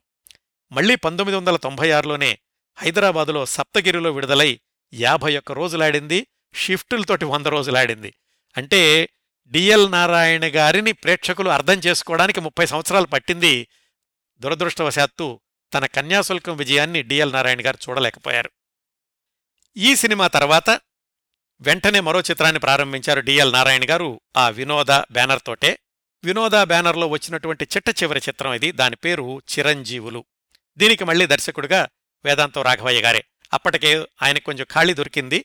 అందుకని మళ్ళీ డిఎల్ నారాయణ గారితో కలిసి చిరంజీవులు చిత్రానికి దర్శకత్వం వహించారు వేదాంతం రాఘవయ్య గారు. దేవదాసు చిత్రానికి సగం పాటలు మాత్రమే చేశారు కదా సిఆర్ సుబ్రహ్మణ్ గారు. ఆ తర్వాత డిఎల్ నారాయణ గారు నిర్మించిన కన్యాశుల్కానికి ఘంటసాల గారు సంగీత దర్శకత్వం. చిరంజీవులు సినిమా కూడా ఘంటసాల గారే సంగీత దర్శకుడిగా కొనసాగారు. ఇప్పటి కూడా చిరంజీవులు అనగానే మనకు గుర్తొచ్చేటటువంటి సూపర్ హిట్ పాటలు కనుపాప కరువైన కనులెందుకో తెల్లవార వచ్చే ఇలాంటివన్నీ కూడా ఇప్పటికి కూడా సజీవంగా వినిపించేటటువంటి మధుర సంగీత గీతాలు. ఈ చిరంజీవులు సినిమాలో కూడా ప్రధాన పాత్రకు ఎవరిని తీసుకుందాము అన్నప్పుడు మొట్టమొదటిసారిగా డిఎల్ నారాయణ గారు వెళ్ళి అడిగింది ఏఎన్ఆర్ గారిని మళ్ళీ. అక్కినే నాగేశ్వరరావు గారు కూడా చెప్పారట నేను ఇప్పుడు మళ్ళీ ఈ విషాద పాత్ర పోషిస్తే ఆ దేవదాస్తో పోల్చి చూసుకుంటారు అది నాకు మంచిది కాదు మీకు మంచిది కాదు ఈ సినిమాలో కూడా నేను వేషం ధరించను ఏమి అనుకోవద్దు అని డిఎల్ నారాయణ గారిని ఒప్పించారు అక్కిన నాగేశ్వరరావు గారు. ఈ విషయం కూడా ఆయన ఆత్మకథలో రాసుకున్నారు. కన్యాశుల్కం సినిమాలో బుచ్చమ్మ పాత్ర వద్దు అని చెప్పారు జమున గారు. కానీ జమున గారి నటన మీద ఉన్నటువంటి విశ్వాసంతోటి డిఎల్ నారాయణ గారు మళ్ళీ వెళ్ళి ఈ చిరంజీవుల్లో హీరోయిన్ పాత్రకని అడిగారు. వెంటనే ఒప్పుకున్నారు జమున గారి తల్లిదండ్రులు. చిరంజీవులు సినిమా షూటింగ్ పూర్తయ్యేసరికి జమున గారి కుటుంబం డిఎల్ నారాయణ గారి కుటుంబం ఎంత దగ్గరయ్యారంటే జమున గారిని పెద్ద కూతురులాగా భావిస్తూ ఉండేవాళ్ళు డిఎల్ నారాయణ గారు. జమున గారి అమ్మా నాన్నలు కూడా వాళ్ళ ఇంట్లో ఏ విషయానికైనా కానీ డిఎల్ గారితో సంప్రదించి వాళ్ళ నిర్ణయం తీసుకుంటూ ఉండేవాళ్ళు అది జమున గారి వివాహ సంబంధ విషయంలో కూడా డిఎల్ నారాయణ గారికి ఆ బాధ్యత అప్పగించారు. ఆ విశేషాలు కొద్ది నిమిషాల్లో చెప్తాను. ఈ చిరంజీవుల చిత్రం కూడా చక్కటి పేరు వచ్చింది. నష్టాలైతే తెచ్చిపెట్టలేదు. ఒక మాదిరిగా ఆడింది. దేవదాసంత ఘన విజయం సాధించకపోయినా కానీ. అది పంతొమ్మిది వందల యాభై ఆరులో విడుదలయ్యాక వెంటనే ప్రారంభించారు దొంగల్లో దొర. దాని ప్రత్యేకత ఏమిటంటే అక్కినే నాగేశ్వరరావు గారికి అరవయవ సినిమా. అంతకుముందు రెండు సినిమాలకే చేసినట్లుగానే డిఎల్ నారాయణ గారు దొంగల్లో దొర కథ అనుకున్నప్పుడు కూడా వెంటనే మళ్ళీ అక్కినే నాగేశ్వరరావు గారి దగ్గరికే వెళ్ళారు ఆయన కథంతా విన్నాక తప్పనిసరిగా నాకు సరిపోతుంది నేను చేస్తాను అని చెప్పారు. చిరంజీవులు సినిమాలో జమున గారిని హీరోయిన్గా తీసుకున్నాక ఆ తర్వాత డిఎల్ నారాయణ గారు నిర్మించిన అన్ని సినిమాలకు కూడా ఒక్కటి తప్ప అన్నింటిలోనూ జమున గారే హీరోయిన్గా కొనసాగారు. దొంగల్లో దొర చిత్రానికి కూడా జమున గారే కథానాయిక. అక్కినే నాగేశ్వరరావు గారు జమున గారు. ఇద్దరూ కూడా ఆ పంతొమ్మిది వందల యాభై ఏడు సమయానికి చాలా పేరున్నటువంటి కథానాయకుడు కథానాయిక. అలాంటి వాళ్ళకి దర్శకత్వం చెయ్యాలంటే గొప్ప దర్శకుడు కావాలి. కానీ డిఎల్ నారాయణ గారు తన స్నేహితుడి మీద ఉన్నటువంటి నమ్మకంతోటి ఆయనకు చక్కటి అవకాశం ఇద్దామని పి. చెంగయ్య గారిని దీనికి దర్శకుడిగా ఎంపిక చేసుకున్నారు. కేవలం దర్శకుడిగా ఎంపిక చేసుకుని బాధ్యతంతా ఆయన మీద వదిలేయకుండా ప్రతి దశలోనూ కూడా తాను దగ్గరుండి చెంగయ్య గారి దర్శకత్వంలో మిగతా నటీనటులందరూ కూడా ఆయన మాట వినేలాగా ఆయన అనుకున్న విధంగా చిత్రీకరణ కొనసాగేలాగా మద్దతు ఇచ్చారు డిఎల్ నారాయణ గారు. ఇది కూడా ఆయన స్నేహానికి ఇచ్చినటువంటి విలువకు గొప్ప నిదర్శనం. ఎందుకంటే అక్కినే నాగేశ్వరరావు గారు జమునగారులతోటి కొత్త దర్శకుడిని ఎంపిక చేసుకోవడం ఒక సాహసమైతే ఆ దర్శకుడు విజయవంతం కావాలి అని డిఎల్ నారాయణ గారు పడినటువంటి తపన అది ఆయన వ్యక్తిత్వానికి గొప్ప ఉదాహరణ. ఈ దొంగల్లో ధర అరవయవ చిత్రం పూర్తవగానే అక్కినే నాగేశ్వరరావు గారు పెద్ద ఉత్సవం చేసుకుని అప్పటి వరకు కూడా ఆయన సినిమాలను నిర్మించిన దర్శకత్వం వహించిన వాళ్ళందరికీ కూడా ఆయన సన్మానం చేశారు. ఆ సందర్భంలో ఒక ప్రత్యేక సంచికను కూడా విడుదల చేశారు. ఈ దొంగల్లో ధర సినిమాకు ఒక చిన్న ట్రివియా ఏమిటంటే డిఎల్ నారాయణ గారు అమ్మాయి శుభలక్ష్మి అప్పుడు ఆమె వయసు మూడు సంవత్సరాలు. ఆమె ఈ సినిమాలో చిన్నప్పటి నాగేశ్వరరావు వేషం వేశారు. కొద్ది నిమిషాలు కనిపిస్తారంతే. ఆ సినిమా పంతొమ్మిది వందల యాభై ఏడు జులై పంతొమ్మిదిన విడుదలయ్యింది. ఆ సినిమాని కూడా ప్రేక్షకులు విజయవంతం చేశారు. డిఎల్ నారాయణ గారికి నష్టాలైతే తెచ్చిపెట్టలేదు. దాని తర్వాత వెంటనే మరొక సినిమా అనుకున్నారు. దాని పేరు సిపాయి కూతురు. కొవ్వలి లక్ష్మీ నరసింహారావు గారిని ఆయన వెయ్యి నూట పదహారులో నవలలు రాసినటువంటి రచయిత. కొవ్వలి లక్ష్మీ నరసింహారావు గారు అప్పట్లో విపరీతంగా రచనలు చేస్తూ ఉండేవాళ్ళు. సినిమాలకు కూడా రాశారు. అంతకుముందు శాంతి అన్న సినిమా కూడా ఆయనే రాశారు. ఇంకా అంతకుముందు డిఎల్ నారాయణ గారు ప్రొడక్షన్ అసిస్టెంట్గా చేసినప్పుడు కూడా ఈ కొవ్వలి లక్ష్మీ నరసింహారావు గారు సినిమాలకు మాటలు రాస్తూ ఉండేవాళ్ళు. ఆ కొవ్వలి గారు రాసినటువంటి పన్నా అనే నవలను సిపాయి కూతురు అనే పేరుతో సినిమాగా నిర్మిద్దామనుకున్నారు డిఎల్ నారాయణ గారు. మళ్ళీ అది కూడా ప్రయోగమే. ఆయన తీసినటువంటి ప్రతి సినిమా కూడా ప్రయోగంగానే మొదలైంది. ప్రయోగం ఎందుకంటే ఆ సినిమాలో కథ ప్రకారం పెద్ద హీరోలు ఎవరైనా కానీ వర్కౌట్ కాదు అని చాలామంది చెప్పారు. పంపిణీదారులు కూడా అన్నారు. హీరోయిన్ అయితే జమున గారే ఆమె పక్కన కొత్త హీరో ఎవరిని ఎంపిక చేసుకుందామని ఆలోచిస్తున్నప్పుడు ఆయన ఆఫీస్కి గుడివాడ నుంచి వచ్చిన కుర్రాడు వచ్చాడు. ఆయన కూడా నాటకాల్లో వేషాలేస్తుంటారు. మంచి ఒడ్డు పడుగు చక్కటి పర్సనాలిటీ. ఆయన చూడగానే డిఎల్ నారాయణ గారు ఈయనే నా సినిమాలో హీరో అనుకుని ఆ కుర్రాడిని ప్రశ్నించడం ప్రారంభిస్తే ఆ కుర్రాడు చెప్పాడు సినిమాల్లో వేషాల కోసం వచ్చాను అని. ఏ సినిమాలో అయినా వేషాలు వేసావా అంటే వెయ్యలేదు అన్నాడు ఆ కుర్రవాడు. చిన్న చిన్న వేషాలైనా వేసావంటే అసలు వేయలేదండి అన్నారు. నాకు కావాల్సింది అదే క్వాలిఫికేషను. నువ్వు గనక చిన్న చిన్న వేషాలు వేసి ఉంటే నా దగ్గర అవకాశం లేదు అని చెప్పుండేవాణ్ణి. నువ్వు చిన్న చిన్న వేషాలు వేయలేదు కాబట్టి ఈ సినిమాలో హీరో నువ్వే అని చెప్పారు. ఆ కుర్రవాడే కైకాల సత్యనారాయణ గారు. ఆయన ఆశ్చర్యపోయారు. ఇదేమిటి? ఏదో చిన్న వేషం దొరికితే చాలనుకున్నాను.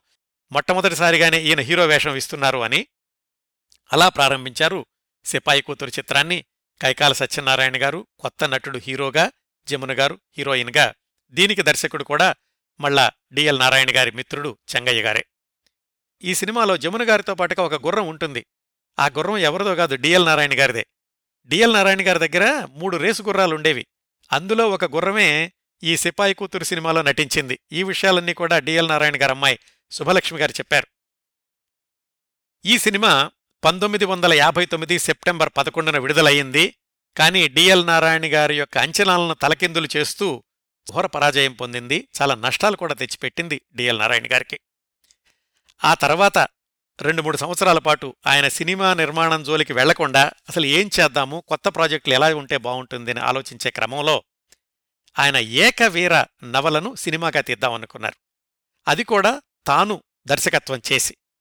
దాంట్లో ప్రధాన పాత్రలకు అక్కినే నాగేశ్వరరావు గారు ఎన్టీ రామారావు గారు అని కూడా అనుకున్నారు. ఆ ప్రయత్నాలు కొనసాగించే క్రమంలో దాదాపు డెబ్బై ఐదు వేల వరకు కూడా ఖర్చు పెట్టారట. కానీ అక్కినే నాగేశ్వరరావు గారి దగ్గరికి వెళ్ళి అడిగినప్పుడు ఆయన మళ్ళా చెప్పారు ఈ స్క్రిప్టు రీత్యా నేను దీనికి సరిపోను అని. ఈ విషయం కూడా అక్కినే నాగేశ్వరరావు గారే వ్రాసుకున్నారు. అలా వివిధ కారణాల వల్ల ఆయన తన దర్శకత్వంలో తీద్దామనుకున్నటువంటి ఏకవీర ఆగిపోయింది పంతొమ్మిది వందల అరవై మధ్యలో. ఆ తర్వాత తొమ్మిదేళ్ళకు తీశారనుకోండి ఆ విశేషాలు చెప్తాను. దాని తర్వాత మళ్ళా డిఎల్ నారాయణ గారు అప్పుడే పైకొస్తున్నటువంటి శోభన్ బాబు గారితోటి అల్లూరి సీతారామరాజు చిత్రం తీద్దామని దానికి కూడా ప్రయత్నాలు ప్రారంభించారట. అది కూడా ముందుకెళ్ళలేదు. ఈ రెండు విఫల యత్నాల తర్వాత ఆయన ప్రారంభించినటువంటి మరొక ప్రయోగాత్మక చిత్రం దొరికితే దొంగలు. అది పంతొమ్మిది వందల అరవై ఐదు ఫిబ్రవరి ఇరవై ఆరున విడుదలైంది.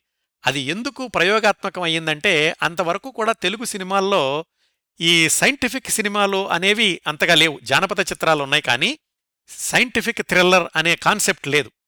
అందుకే ఈ దొరికితే దొంగల సినిమాలో ఏమని అడ్వర్టైజ్ చేశారంటే నాయక నాయకులు ఆకాశంలో జీపు మీద విహారం చేయుట స్కూటర్ మీద రమణారెడ్డి హైదరాబాదు నగర ప్రదక్షిణ చేయుట మాయా పాదరక్షల ద్వారా గాలిలో గంతులు వేయుట రే గన్ ద్వారా మనుషులు స్తంభించిపోవుట కిరణ ప్రసారం ద్వారా మనుష్యులు మాయమైపోవుట టైం బాంబుతో విమానమును బ్రద్దలు కొట్టుట పాతాళ గృహంలోని అత్యద్భుత వింతలు మిమ్ములను సంభ్రమాశ్చర్యములలో ముంచివేయును.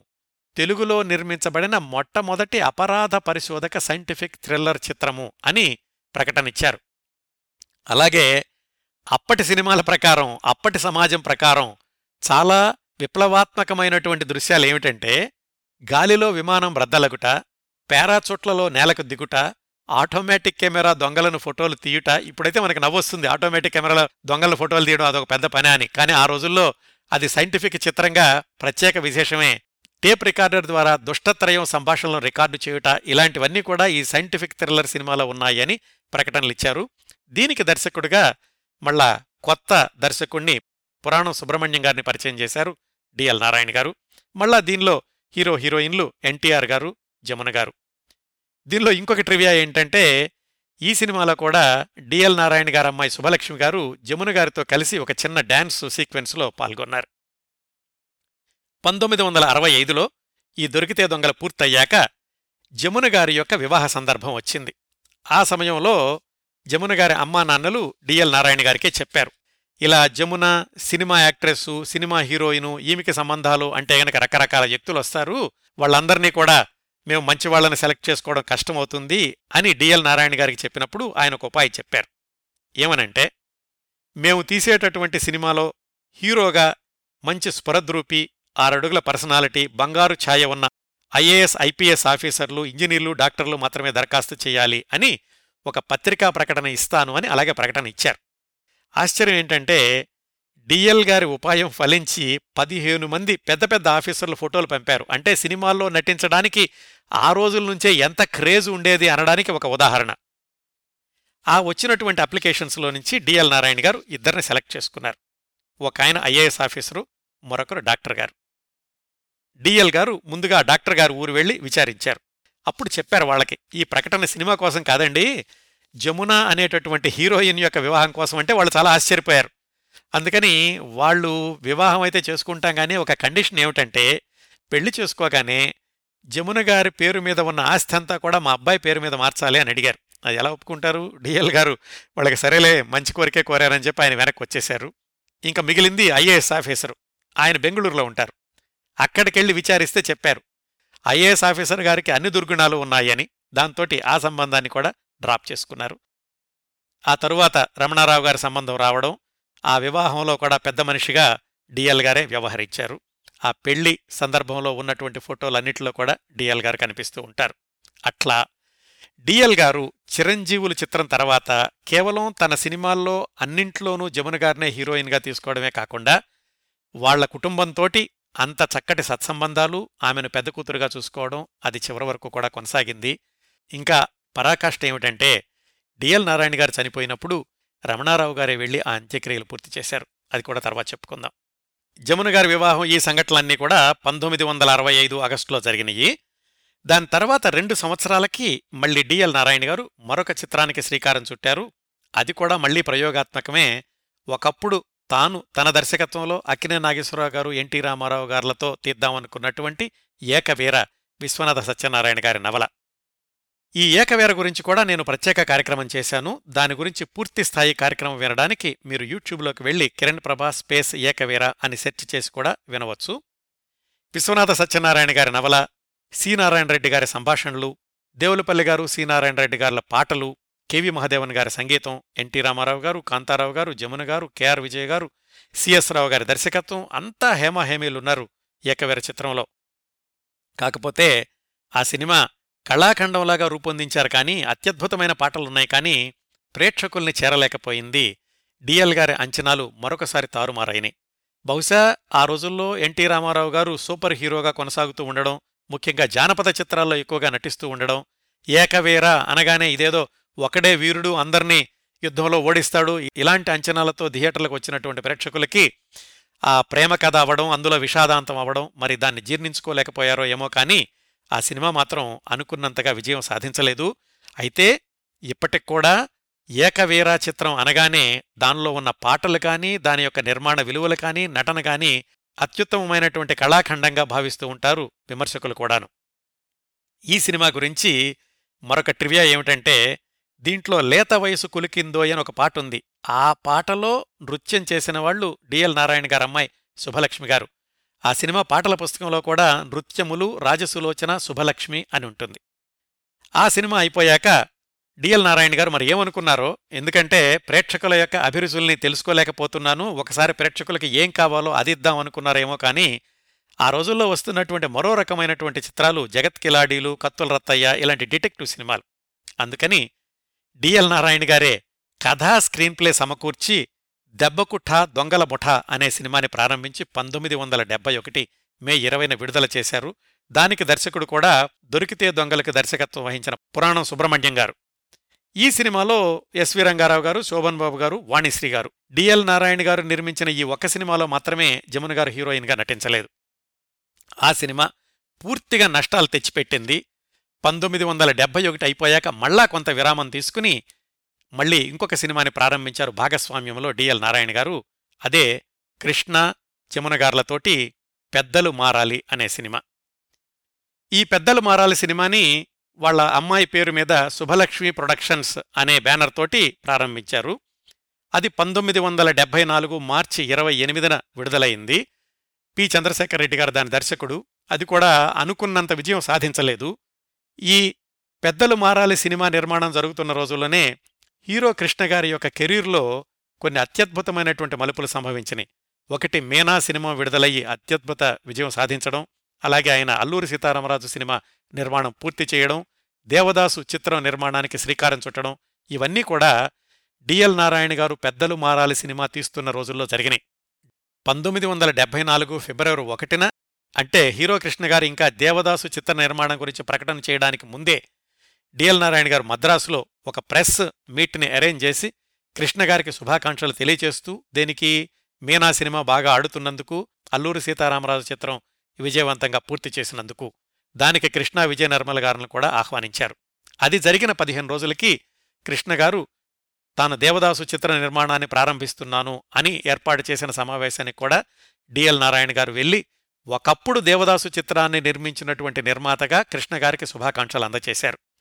ఇవన్నీ కూడా డిఎల్ నారాయణ గారు అందరితోటి సత్సంబంధాలు ఎలా కొనసాగిస్తూ ఉండేవాళ్ళు అనడానికి చక్కటి ఉదాహరణలు.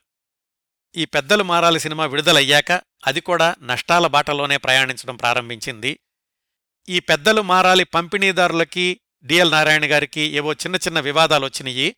ఆ సందర్భంలో డిఎల్ నారాయణ గారికి నాలుగవసారి హార్ట్అటాక్ వచ్చింది. అంతకుముందు మూడుసార్లు వచ్చి ఆయన కోలుకున్నారు కానీ ఈ నాలుగవసారి పంతొమ్మిది వందల డెబ్భై నాలుగు మే పంతొమ్మిదిన ఆయన గుండెపోటుకి లొంగిపోక తప్పలేదు కన్నుమూశారు ఆ సంఘటన జరిగే సమయానికి వాళ్ళమ్మాయి శుభలక్ష్మి గారు కలకత్తాలో చదువుకుంటున్నారు.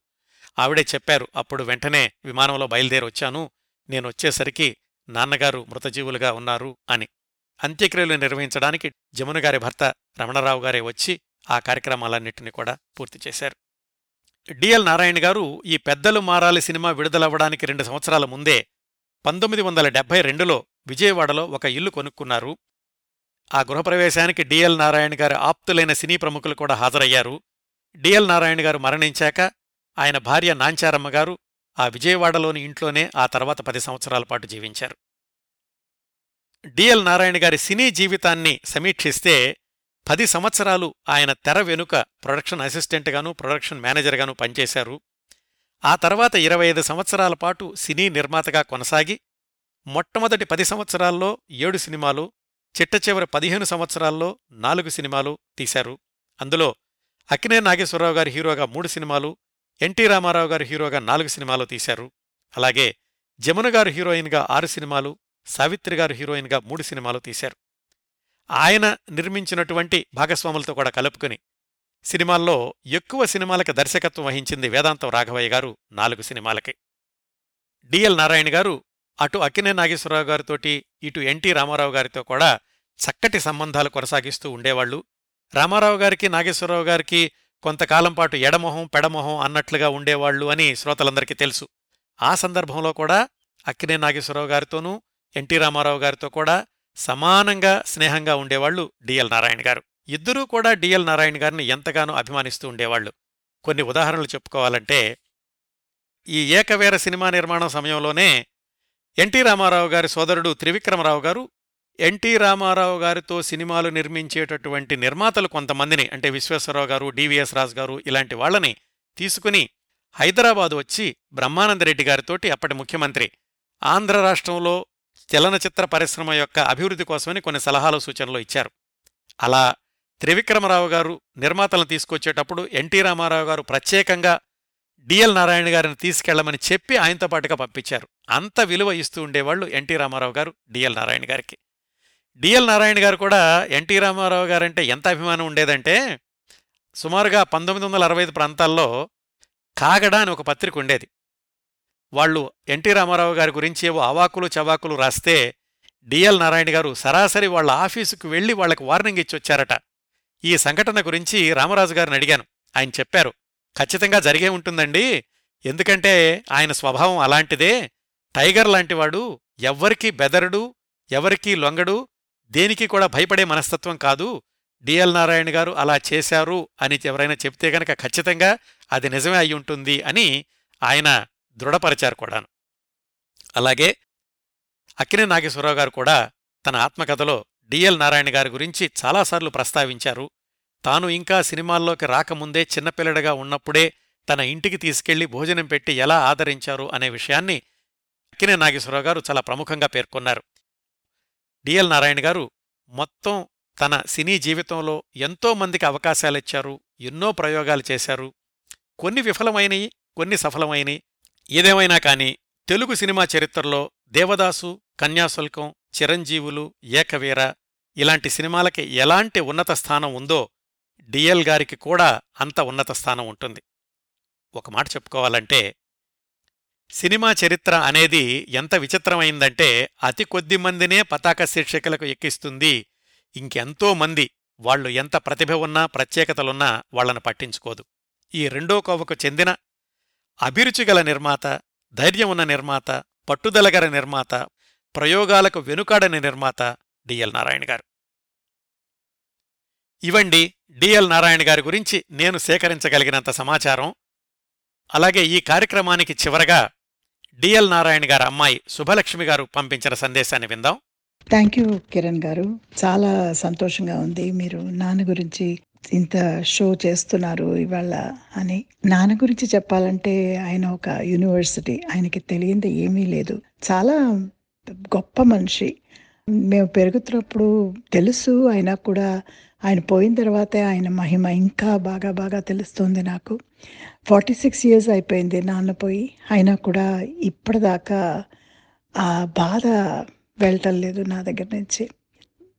చెప్పాలంటే నాన్న అన్కండిషనల్ లవ్ ఇచ్చారు నాకు. చిన్నప్పటి నుంచి వన్ ఇయర్ నుంచి నాకు డిఫ్తీరియా వస్తే డ్రగ్ స్టోర్ తీ తీసి మందు ఇప్పించి డాక్టర్ ద్వారా యూనో ఇంజక్షన్ ఇప్పించి హీ సేవ్ మై లైఫ్ ఎన్నో సందర్భంలో నాకు he was more like a very friendly father than a very strict father నన్ను ఎప్పుడు ఒక్క రోజు కూడా ఆయన తిట్టలేదు కోపం చేసుకోలేదు. నేనేం చెప్పినా అంటే ఆయనకి తెలుసు నేను ఆయన ఆయనకి ఎలా ఉండాలో అలాగే నేను ఉండేదాన్ని. బట్ నేను కూడా కొంచెం క్వైట్గా ఉండేదాన్ని. సో సోషల్ చేయడానికి కోసం ఆయన సిక్స్టీన్త్ బర్త్డే కూడా నాకు చేశారు. ఎవ్రీ ఇయర్ బర్త్డే చేసేవారు ఘనంగా. ఫస్ట్ గ్రేడ్లో నాకు ఇప్పుడు కూడా గుర్తుంది. నాకు మెరుగ్రౌండ్ పెట్టారు బయట. So children were so thrilled and నాకే తెలియదు ఇది ఉందని. But anyway those those are the things that member about him. We used to go to the beach నా ఎర్లీ మెమరీస్ ఇస్ బీచ్కి వెళ్ళడం అండ్ ఆల్సో డ్రైవ్ ఇన్ రెస్టారెంట్లో you know India మెడ్రాస్లో very early morning వెళ్ళిపోయేవాళ్ళం అనమాట ఆయన షూటింగ్ వెళ్ళే ముందు. అండ్ దెన్ నన్ను ఇంట్లో డ్రాప్ చేసి ఆయన షూటింగ్ వెళ్ళేవారు. సమ్ టైమ్స్ నేను కూడా కంపెనీ చేసేదాన్ని.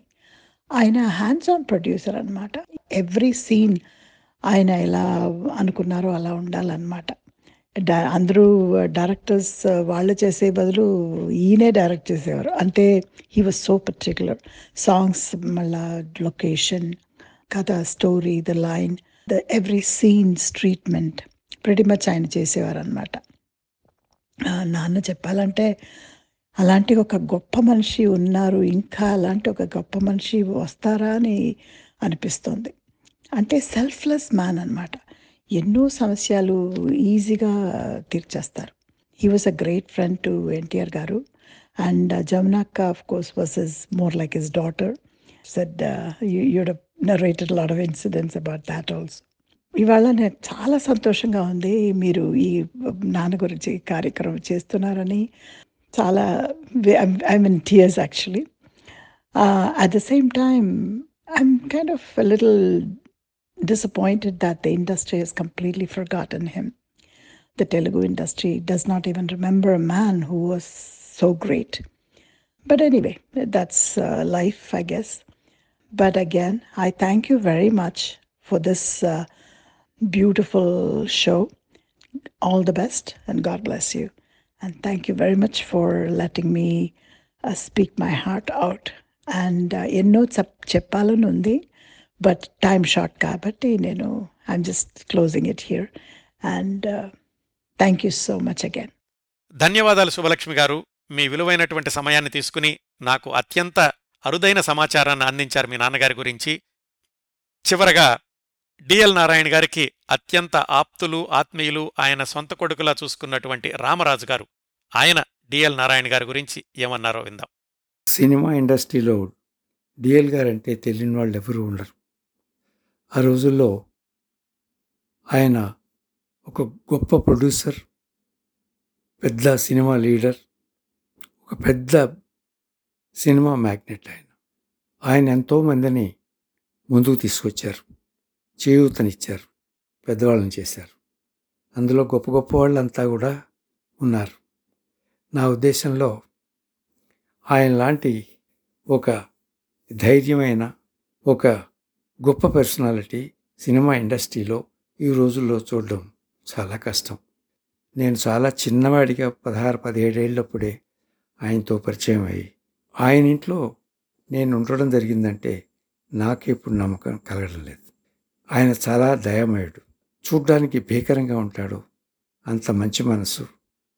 ఇంకొకరికి సహాయం చేద్దామనే కోరిక మనిషి ఎవరికి ఏది కాదన్నా జేబులోంచి తీసి తన దగ్గర ఉంటే లేదనేవాడు కాదు. అంత గొప్ప పెద్ద మనసు ఆయనకి. నేను ఆ ఇంట్లోకి చేరడానికి వారింట్లోనే ఉండడానికి నాకు ఒక అవకాశం ఒక యోగ్యత ఒక అదృష్టం కలిగిందంటే దానికి ముఖ్యంగా కారణం బుష్. బుష్ పసిపిల్లప్పుడు అలాంటప్పుడు వారి ఇంటికి ఆయన చూడడానికి వెళ్తే ఫస్ట్ ఆయన చూడడానికి ముందే ఈ బుష్ను చూశాను ఈ చంటి పిల్లని. ఎందుకనో ఆ మొదట చూసిన వేళ వేళ విశేషమో ఏంటో తెలియదు దగ్గరికి పాకురుకొని గబగబ వచ్చేటట్టు ఓ ఓ అని సంతోషం చూపించేది నన్ను చూడగానే. నాంచారమ్మ గారు కూడా ఆయన భార్య నన్ను ఎంతో ఆదరంగా చూడటం మొదలుపెట్టింది. ఈ పిల్లతో నేను ఆడుకుంటూ ఉంటే ఆ పిల్ల ఏడుపు మాని అల్లరి చేయకుండా చక్క ఆనందంగా ఆడుకునేది. అలా కొన్ని రోజులు ఉండగా అప్పుడు నేను అంతకుముందు టంగుటూరు ప్రకాశం గారి కోడలు అహల్య గారి ఇంట్లో ఉండేవాడిని. అక్కడి నుంచి వస్తూ ఉండేవాడిని. అప్పుడు ఆయన చూపించిన దయ ఆయన చూపించిన ప్రేమ ఎటువంటివంటే నేను ఇక్కడే ఉంటే ఎంత బాగుండు అనిపించేది. ఆయన దానికి అవకాశం ఇచ్చి ఇక్కడే ఉండు అని అన్నారు. అక్కడే ఉన్నాను. ఆఫీస్కి వినోద ప్రొడక్షన్స్కి వెళ్ళేవాడిని. ఈయన ఇంట్లోంచి వస్తున్నాను కదా డీల్ గారి ఇంట్లో అంటే ఏంటి? పెద్ద వాల్యూ దానికి. ఆయన కొడుకు వస్తున్నట్టే నన్ను చూసేవారు అక్కడ. ఆ డైరెక్షన్ అంటే ఏంటి? ఆ డైలాగ్స్ అవి ఎలా రాయడం ఎలా చెప్ప ఉచ్చరించడం? ఆ సినేరియో అంటే ఏంటి? స్క్రీన్ ప్లే అంటే ఏంటి? అవన్నీ నేర్చుకోవచ్చు అని చెప్పి చెంగయ్య గారితో కూడా చెప్పారు. అబ్బాయిని కొంచెం తయారు చేయండి అలాంటి మనిషి ఎక్కడ మళ్ళీ మళ్ళీ జన్మలో చూడగలుగుతానో తెలియదు అలాగే పెరిగిన తర్వాత చెంగయ్య గారి దగ్గర నన్ను ఆయన అసిస్టెంట్ డైరెక్టర్గా ఉంచి దొంగల్లో దొర దొరలో నాకు అసిస్టెంట్ డైరెక్టర్గా నన్ను చేయించి ఎంత నన్ను ఒక గౌరవనీయుడిగా చేసేసారు మర్చిపోలేని విశేషాలు ఎన్నో ఆయనతో జరిగాయి. ఎలా అంటే నేను ఒకసారి షూటింగ్లో ఉన్నప్పుడు నాకు అమ్మవారి పోసింది. అంటే స్మాల్ పాక్స్. బా బాగా ఫీవర్ వచ్చేసరికి అది చూసి కనిపెట్టి వెంటనే నువ్వు ఆఫీస్కి వెళ్ళిపో అని చెప్పి నాకు ఆఫీస్లో ఒక అవుట్ హౌస్ ఉండేది వినోద ప్రొడక్షన్స్లో. ఆ అవుట్ హౌస్లో రూమ్ కంప్లీట్గా నాకు కేటాయించేసి అక్కడే ఉండమని అక్కడ పడుకోవడానికి ఉండడానికి అన్ని ఏర్పాట్లు చేసి ఒక బాయ్ని పెట్టి ఆ బాయ్ నాకేం కావాలో అన్నీ చూసుకోమని అక్కడ పెట్టారు. అలాంటి మంచి మనుషులు మళ్ళీ దొరుకుతారా చూడగలుగుతామా అనిపిస్తుంది. ఆయన డిఎల్ గారంటే డేంజర్ లైట్ ఇండస్ట్రీకి ఆయన అంటే భయం. ఆయన మాటే మాట. ఆయన గొప్పతనాన్ని చెప్పాలంటే చెప్పలేనన్ని ఆయన ఘటనలు జ జరిగాయి. అవన్నీ నాకు ఒక్కసారి ఒక్కసారి జ్ఞాపకం చేసుకొని ఈ నాలుగు నిమిషాల్లోనూ ఐదు నిమిషాల్లో చెప్పేది కాదు. పూర్తిగా చెప్పాలంటే కొన్ని రోజులే పట్టొచ్చు అనుకుంటాను.